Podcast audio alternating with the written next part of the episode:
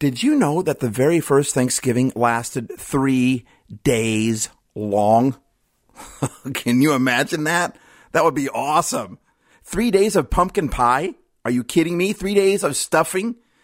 Three days of tryptophan? I mean, you know, now it's like you have one meal, one football game, one nap, and then you have to bring yourself to reality and try to drive home, right?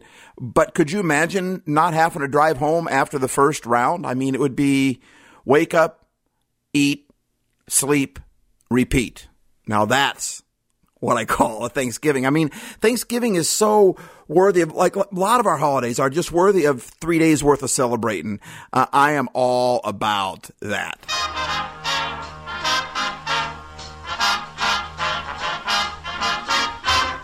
I've got plenty to be thankful for. I haven't got a great big yacht to sail from shore to shore. Still, I've got plenty to be thankful for. I've got plenty to be thankful for. No private car, no caviar, no carpet on my floor. Still, I've got plenty to be thankful for. I've got eyes to see with, ears to hear with, arms to hug with, lips to kiss with, someone to adore. How could anybody ask for more? Oh, I've got plenty to be thankful for. What's up, Happy Lifer? Happy Thanksgiving. So glad you joined us.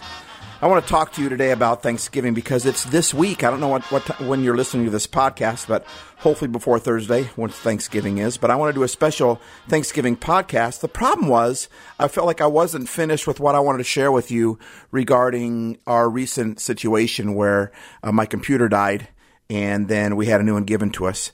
Uh, you can go back to last week's podcast. We talked about it, but there were some things that I didn't have time to talk about that I really felt were important for me to deal with. Um, so I thought I would just try to throw them in uh, while I'm doing a Thanksgiving podcast. And as I'm processing through all this stuff and getting stuff for the podcast, in my mind, I just feel like God is like tapping me on the shoulder going, don't you get it? These two go hand in hand. My computer breaking down, me flipping out, someone else providing a new computer. It's a perfect Thanksgiving podcast, right? Well, maybe you don't think so yet, but hopefully I can clarify it. It just fits really well together, and I'm ho- I hope I can do justice to all the stuff that I feel like God has like placed in my head to share with you. So we have to go way back into the 1600s and start with a young Native American whose name was Tisquantum. We know him in the history books as Squanto. That's kind of a variation of it, but his name was Tisquantum, and he started in a very difficult place. He was kidnapped from his tribe. So there was a, a, a, man that came over from England and these Native Americans were checking him out and they got kidnapped and thrown on the boat and taken over to Spain. Can you imagine that? So they go over to Spain and they sold them into slavery. Well, these monks, these friars showed up and kind of interrupted the whole scene. Some situations I read said that they purchased these young Native Americans so they wouldn't have to be sold into slavery, and others say they just came in and upset the whole apple cart. Either way, Tisquantum was one of those that were going to be sold into slavery, and all of a sudden he ends up with all these monks that are teaching him about God, and, and he's learning how to speak English and, and all that stuff. But he still had a heart to go back to his native tribe. And years later, he gets old enough and they send him back. They find a way, long story short, there's so many details that are cool in here, but I'm going to try to make it as concise as possible. So he gets to go back to his tribe and he runs to go meet him and finds out that his whole tribe died of, of a plague and there's no one left. And had he not got kidnapped, he would be amongst those that weren't living, amongst all of his tribesmen, his family, his loved ones, all passed away. But his life was spared out of something as tragic as a kidnapping. So the pilgrims come over. It takes them, you know, over two months to get over here. They had five out of the 102, I think, passengers um, on the Mayflower. Five of them had already passed away with just within weeks and days of actually getting to the shore there. Within the next winter, 50 of the 102 passengers that came over to America die and pass away. That first winter was brutal for them. This is where Tosquano comes back in. So Squanto had come back to America before the pilgrims landed. And when they landed, uh, a lot of the seeds and stuff they brought over from England, they didn't take, and so they were they were suffering famine. Uh, they were barely holding on. And Squanto, he shows back up, and all these settlers are living in the domiciles of Squanto's old tribe. When his tribe all passed away, it left the village wide open, and now these settlers are living in there. Squanto shows up and uh, now he he speaks both the, the native language as well as the English, and he's able to be an interpreter between the tribes and keep peace there. In fact, Squanto shows up to his old village where he's the only one left of his people of his kind, and he helps these pilgrims to not have to go through another terrible winter like they did the last one. He took a combination of what he knew from the land and from his people and what he had learned from the monks when he was in Spain and, and then he went to England before he ended up coming back over to America. Um, he took all those things and was able to teach these pilgrims how to handle the seed, how to do the fur trade, all these things that he knew about the land that the pilgrims didn't understand. And they're, they're trying the tactics that worked in England, but they didn't work in America. And they literally survived because of this young man who went through a hellish situation, a horrible situation, but still held on. And, and, he, and he came over and helped these first settlers survive.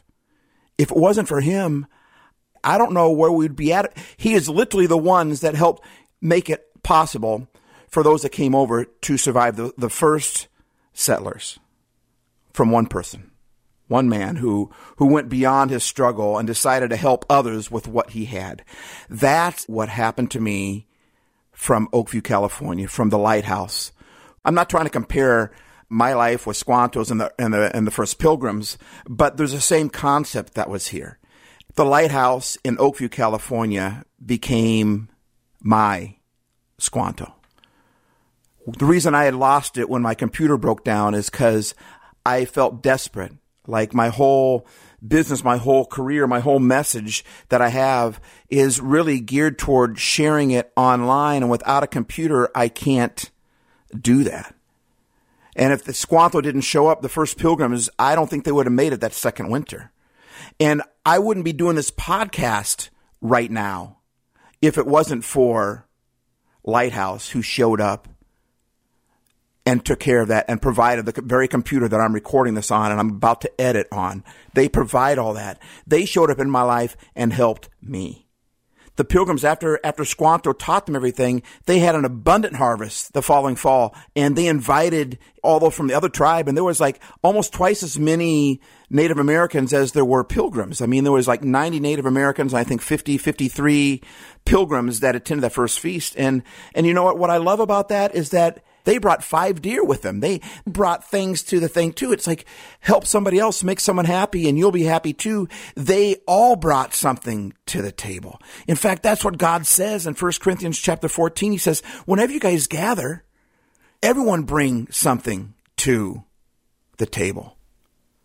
You know, there's a musical term out there called dissonance. It's so weird because I wanted to talk about this this week, but I'm like, what does that have to do with Thanksgiving? It's crazy. It has everything to do with Thanksgiving. So follow me here. Dissonance is where you've got a chord. Your basic chord has three notes in it. And, uh, one of the notes is just a little bit off. It's only a half a step off. That's called dissonance. Consonance is when the chord just sounds right. Dissonance is when one of the notes is just a little bit off. Dissonance according to the dictionary, is a tension or a clash resulting from the combination of two disharmonious or unsuitable elements. Or when two musical notes are not in harmony. Or when conflicting tones or thoughts are fighting for a resolution, they're fighting for peace. That's what dissonance is. And that's exactly where those pilgrims were. They were in unsuitable elements. They lost half of their friends, their family, their loved ones who came over for freedom. They lost half of them. The price of their freedom was huge. That first winter, boy, if 50 died, how many were close to that, right? Talk about unsuitable elements. And it just wasn't quite right. That's what dissonance is. And that's where I was a couple months ago. When my computer didn't work, it just was so close to turning on, I just couldn't quite get it. I took it to some friends and, and, uh, they couldn't quite fix it. And I was living in an unsuitable situation in my mind and my heart there was disharmony inside of me. The notes just didn't line up. My life just didn't seem to line up. And I felt like God didn't care. Go back to last week's podcast. I talked more about that there. I won't talk about, about that here, but I just felt like nobody seemed to care. And I know that's not true now, but at that moment, boy, there was dissonance going on. I don't know if you've ever heard of sus chord. If you're familiar at all with music or if you read music, you know there's a thing called on some of the chords that'll say sus by it. It means a suspended chord. A suspended chord is a, uh, it's a dissonant chord, a chord where one of the notes isn't quite there, but it holds on for a long time. And then the very next thing that happens is, well, I'll talk about that in a second. But this thing that was going on with me and, and my struggle that I'm talking about is so minimal to what so many in, in life are going through, but struggle is still struggle, right? So because my computer broke down, I took it to my friends to see if they could fix it. Because they tried to fix it, as we're sitting there talking about all the stuff that goes on, I was able to share with them my story. They found out that my briefcase that I travel with broke, and they had just purchased a suitcase for me, a carry-on suitcase, because my carry-on suitcase broke. Everything was falling apart. Everything was in disharmony, it felt like, in my life. And they said, Oh, you need a new briefcase? We got a backpack here that was given to me from my company that I've never even, they still got the tags on it. Super expensive computer bag. And it's actually better than the one that I've had for several years that broke down on me. That happened because my computer broke down. The dissonance had lasted so long. I remember talking to my wife and saying, babe, I don't know what I've got to do to get God to talk to me. He just seems like he's silent. He's not saying anything to me. I survive on learning how to communicate from God to find out, God, what are you thinking about the situation? That's how I get through hard times. And I wasn't hearing a thing from him. And I said, I don't know what I've got to do to get God to speak to me. I'll just get vulnerable like I did last week here. I was like, do I have to flip God off? You know, do I have to swear at him? What do I have to do to get God to speak to me? Truth is, God knows how we feel anyway. And if he wanted us dead, we'd be gone right now. we, we would, but, but God is slow to anger and he's abounding in love. The Bible says that love is patience in 1 Corinthians 13. And right when I said, babe, I don't know, God's not talking to me. That's the hardest part. What am I going to do? Right after that, I get a text from the person at the house that I took my computer to to get it fixed. And the text said something along the lines of, how are you doing? Do you need any more help from us? What can we do to help you? Then she said this. She said, God has placed you on my heart all week long. And I've been asking God to speak to me all week long. If you haven't been raised in church, maybe that doesn't make sense. But when it says God has placed you in my heart, what that means is I've, I've got a concern for you that what didn't come from me. I wasn't even thinking about you, but all of a sudden I got this concern for you. God placed you on my heart, a burden for you on my heart. And she said, and I feel like God gave me a word for you, which means I feel like God has a thought that he shared with me that I'm supposed to share with you. She said, but it doesn't make sense. So I've been waiting on it for God to confirm it. And I've, I've done this thing long enough to know. I just texted her back and I said, he's not going to confirm it. You just got to tell me what you got. Cause we do that all the time. God speak to me and God show me something. God shows us something. We're like, God, is that really you? And then we wait for him to confirm it. You know, we just let it sit there because we're waiting for him to confirm it. God's like, you act out on what I gave you and then I will give you the rest. Next thing I know, man, she's at my house and she's hanging out with my wife and they're having a good time. They've known each other for a while.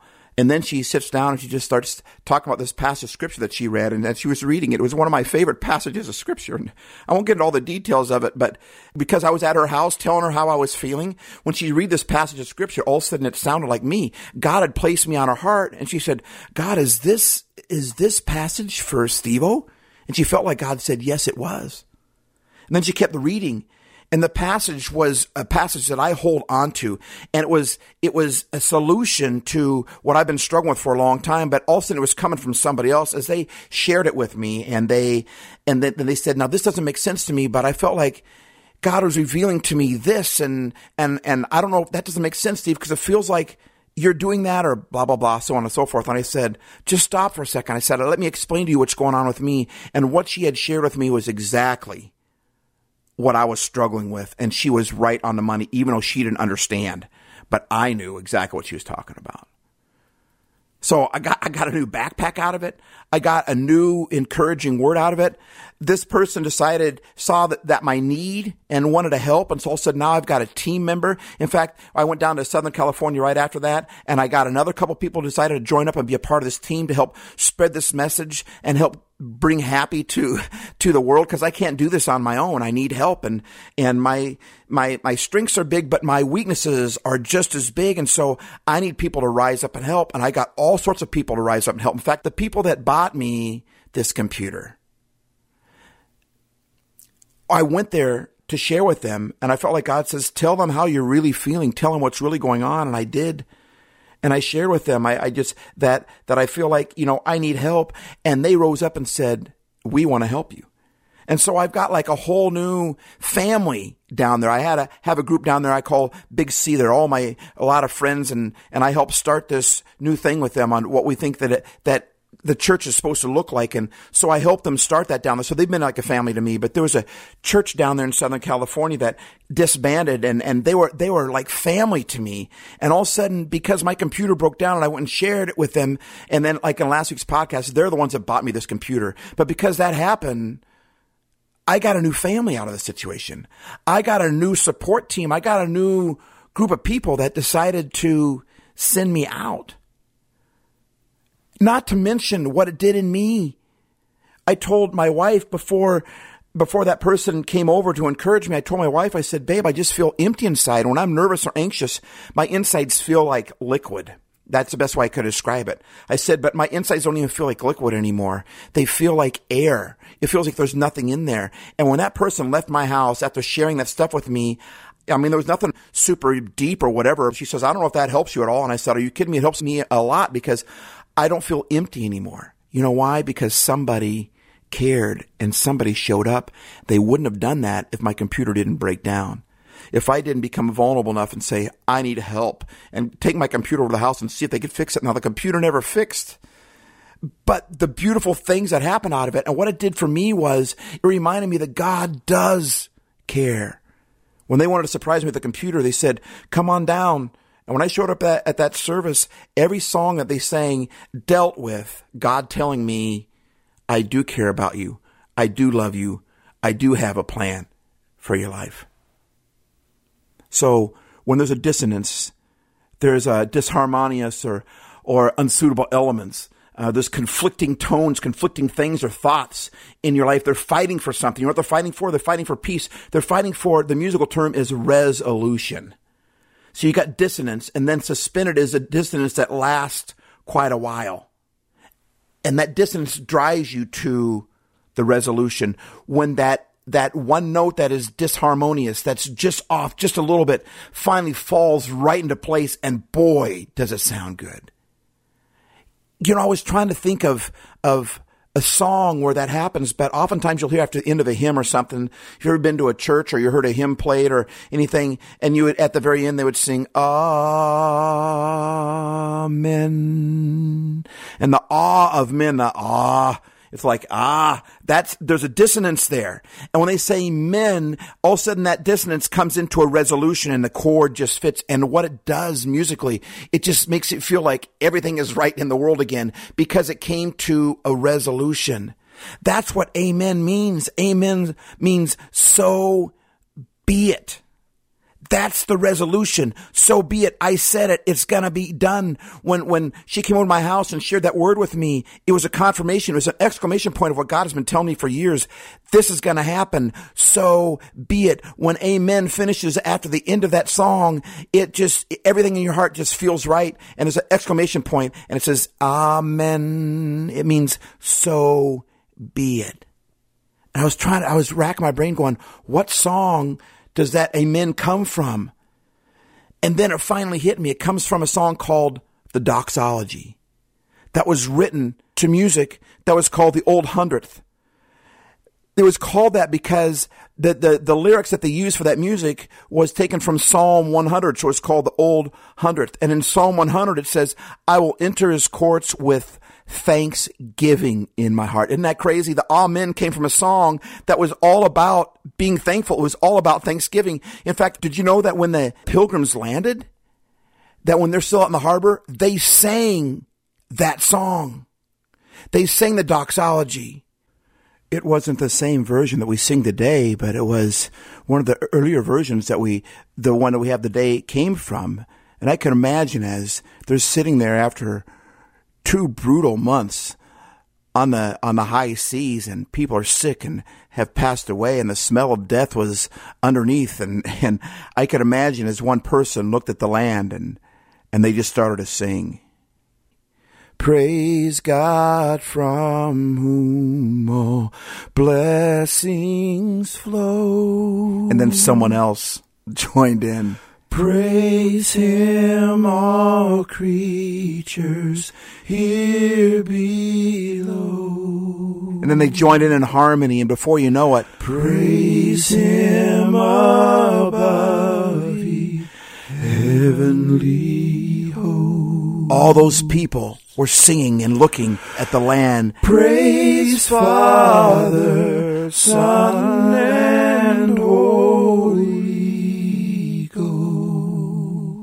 That they had given so much to enter into. Amen.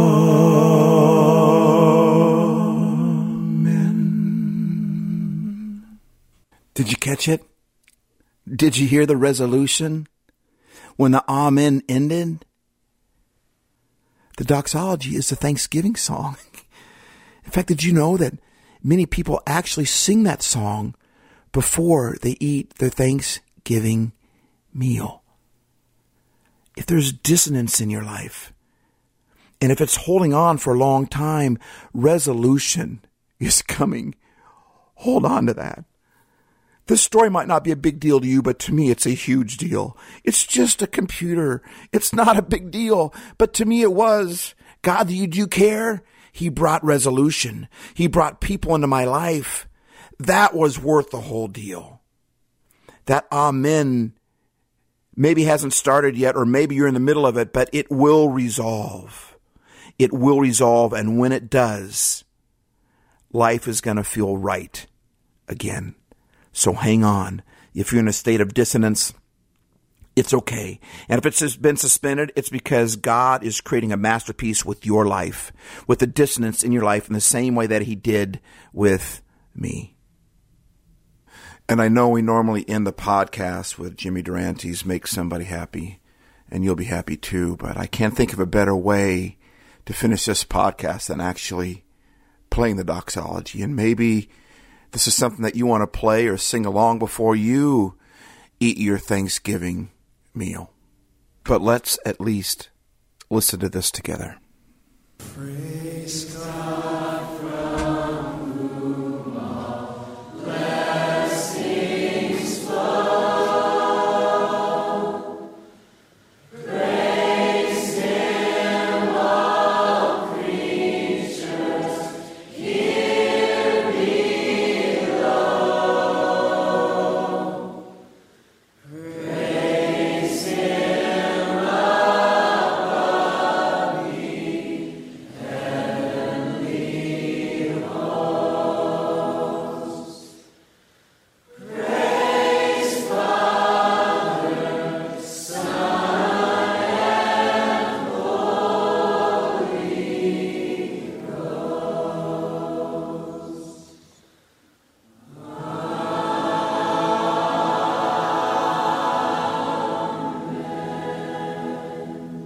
So happy Thanksgiving.